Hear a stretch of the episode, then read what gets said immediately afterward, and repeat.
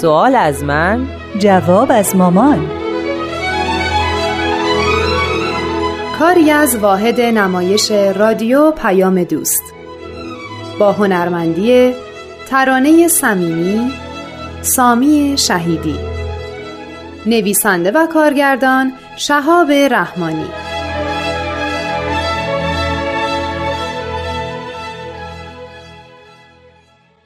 خب شروع کنیم مامان. چرا که نه؟ قرار بود در ادامه بحث خاتمیت به مسائل لزوم تجدید ادیان بپردازیم.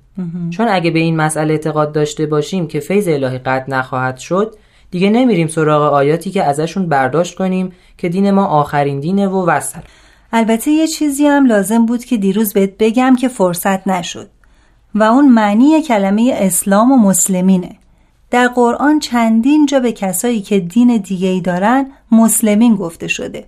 حتی به دین اونها هم اسلام گفته شده. عجب. آره. اصولا در بحث دین اسلام یعنی تسلیم کردن اراده خود بر اراده خداوند. بنابراین در زمان حضرت محمد کسایی که خودشونو تسلیم خداوند یا آین جدید که توسط پیامبر اومده بود می‌کردن مسلمون شمرده می‌شدن. حتی به اینم محدود نمی‌شد. در قرآن در سوره یونس به حضرت ابراهیم و یعقوب و پسرانشون مسلمون گفته شده. به همین ترتیب در سوره بقره که حضرت موسی و پیروانشون مسلمون خونده شدن. عجیبه. حتی به هواریون حضرت مسیح هم مسلمون گفتن. در چه سوره ای؟ در سوره ماعده. بنابراین منظور پیامبر از کلمه اسلام و مسلمون یک مفهوم کلی از ایمان به خداوند یکتا بوده. بله همینطوره. و وقتی در قرآن گفته میشه دین نزد خداوند اسلامه همه چی به راحتی حل میشه. یعنی دین نزد خدا تسلیم اراده الهی شدنه. وقتی کسی به وسیله اجرای احکام دینش اطاعتش نشون میده مثلا از کارهای ناشایست دوری می‌کنه به اموری می‌پردازه که مورد رضای خداونده خب مسلمون دیگه. یا وقتی گفته میشه کسی که غیر از اسلام دینی رو بپذیره ازش قبول نمیشه و در آخرت متضرر میشه با این حساب کسی که به دنبال هوا و هوس نفسانی خودش بره و خواست و اراده الهی رو در نظر نگیره اون رفتار و اون اعمال ازش پذیرفته نیست. حالا اگه صحبت گذشته درباره معنی دین رو در کنار این آیات بذاریم به نتایج جالبی می‌رسیم.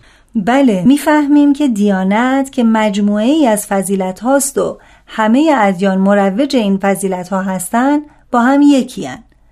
پس وقتی حضرت محمد همه مؤمنین ادیان مختلف رو مسلمون خطاب کردن منظورشون یعنی وحدت اساس ادیان.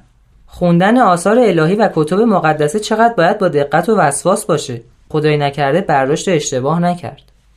آره کاملا درسته.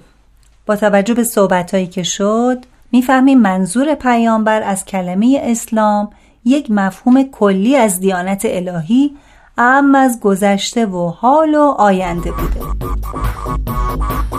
ببخشید فرهاده زود صحبتمو رو تموم می‌کنم الو چطوری؟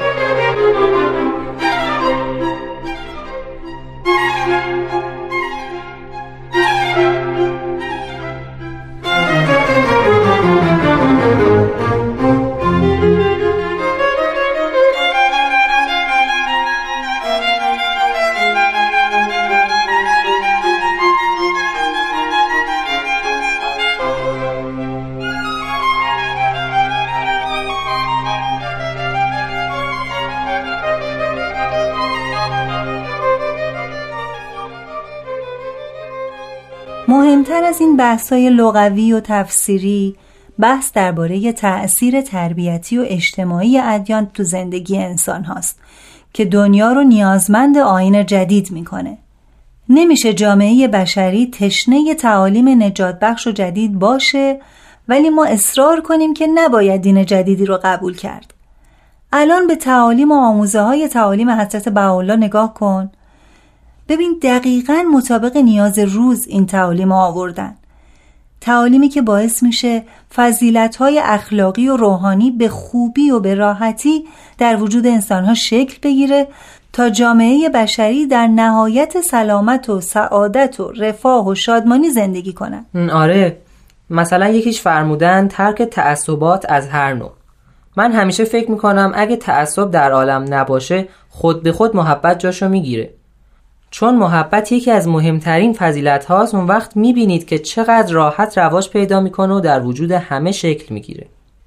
به هر حال جامعه بشری دیگه داره دوران طفولیت و خورسالیش رو پشت سر می‌ذاره و وارد دوران بلوغش میشه. اسباب بازی های دوران کودکی دیگه به درد یک آدم بالغ نمی‌خوره. غذای نوزاد برای یک آدم جوان کافی نیست. مثلا جنگ و جنگیدن تفکری کودکانه بوده که باید فراموشش کرد و صلح و جایگزینش کرد. پسرم جامعه بشری از هر نظر با تغییر و تحول کلی مواجه شده که احتیاج به قوانین و مقررات و تعالیم جدید داره.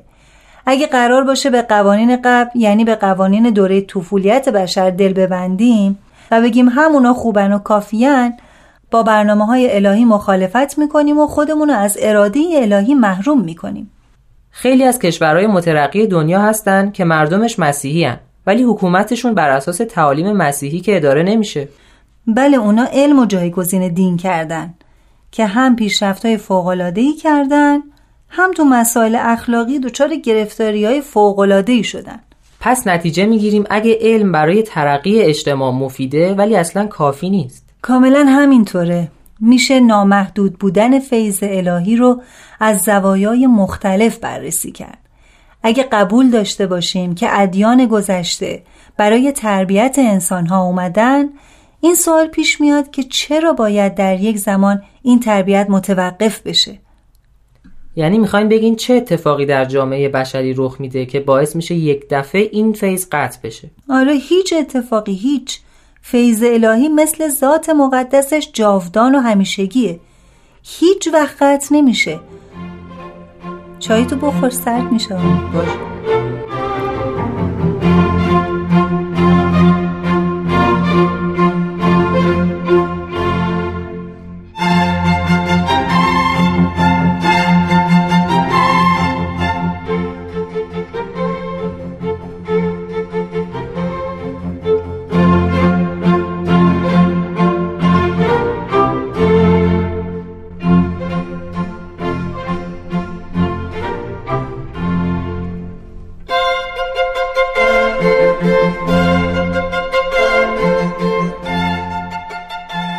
من می‌دونم چرا بعضیا اصرار دارن که دینشون آخرین دینه. کشف جدیده. مردم به خاطر عشق شدید به اعتقاداتشون اونو می‌خوان بزرگ جلوه بدن و میگن بالاترین و بهترین و کاملترینه. ولی راه های بهتری برای نشون دادن عظمت یک آین هست. مثلا چطور یک ملت رو تربیت کرده در اثر تعالیمش چه ترقیاتی حاصل شده این نوع حرفایی که زده میشه که دین آخرین دینه باعث میشه مردم از شناخت حقیقت محروم بشن. بله همینطوره که یهودیان به خاطر اعتماد به علمای یهود از شناخت حضرت مسیح محروم شدن یا مسیحی ها از شناخت اسلام. ولی در قرآن در سوره اسرا یا اسرائیل آیه‌ای هست که معنیش اینه. میفرمایند شیوه ماست.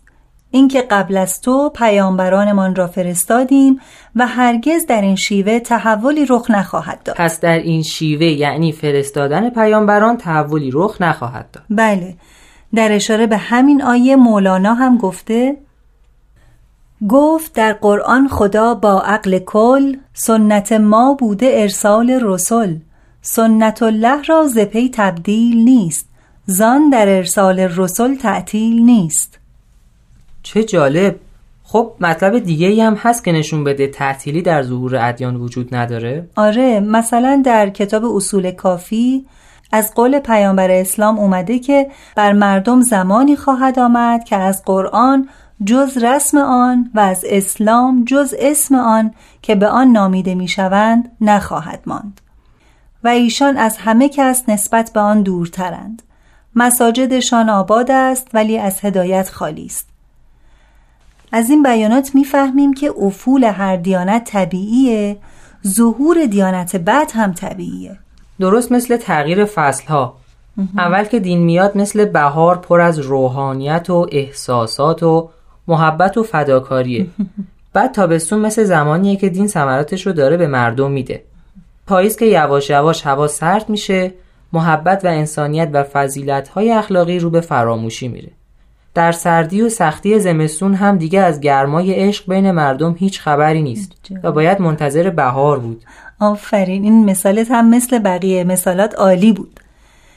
در سوره رعد آیات 38 و 39 هم درباره تجدید ادیان خداوند می‌فرماید هیچ پیامبری بدون اجازه او آیه‌ای نمی آورد برای هر زمانی کتابی است و خداوند آنچه را بخواهد از کتاب قبل محو می نماید و آنچه را بخواهد تثبیت می کند و مادر کتاب نزد اوست. بازم هست؟ فراوون. اگه خواسته باشم برات بگم ممکنه تو ذهنت نمونه و فراموش کنی. خودت باید مطالعه کنی و یادداشت برداری. این همه آیه و بشارت هست. نمی‌دونم چرا به اینا توجه نمی‌کنن. خب آرمان جون فکر می‌کنم باید این بحث خاتمیت رو تموم کنیم و دیگه خودت بری دنبالش. فردا راجع به یه موضوع دیگه صحبت کنیم. چون الان باید با خاله بریم خرید. خوش بگذره.